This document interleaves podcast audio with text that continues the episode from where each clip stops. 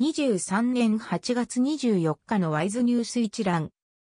台湾の経済ニュースが音声で聞ける、耳よりワイズ。こちらではトップニュースとその他ニュースのタイトルをまとめてお届けします。スマートフォンでもお聞きいただけます。トップニュースは、NVIDIA AI チップモジュール、本廃が独占受注か。24日付経済日報によると、GPU 大手、米 NVIDIA の生成、AI 向け、GH200 グレースホッパースーパーチップのモジュールを、本廃精密工業が全数受注したようだ。生成、AI や大規模言語モデル推論向け GPU、L40S カードも全数受注したとみられる。サプライチェーン、関係者は、NVIDIA が委託する TSMC の先進、パッケージング技術、コアース生産能力不足が第3四半期末から第4四半期に解消するにつれ、本廃の AI チップモジュール出荷量も増加すると予測した。その他ニュースのタイトルは、スマホ用パネル価格、9月にも一部で上昇か。サーバー受託メーカー、東南アジアに表面実装移転。モーターのテコ、メキシコ工場9月稼働へ。ハイウィン、海峡両岸経済協力枠組み協定終了なら、中国に生産移管。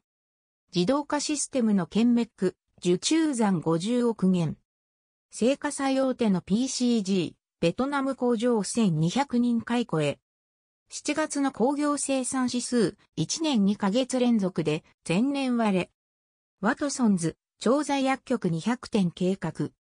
小売業と飲食業の7月売上高、同月として過去最高。J コーペイなど決済アプリ、ペイペイ加盟店で利用化へ。福島原発の処理水、1から2年後に台湾周辺へ。7月電力景気信号、10ヶ月ぶり、気青に改善。23年経済成長1%、フィッチが予測。蔡英文、総統、金門法選記念式典に出席。米国が台湾に武器売却決定、最大5億ドル。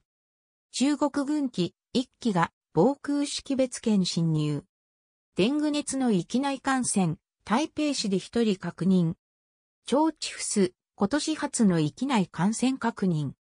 ミシュラン推薦の寝頃店、スイーツなど26店が初選出。以上ニュース全文は会員入会後にお聞きいただけます。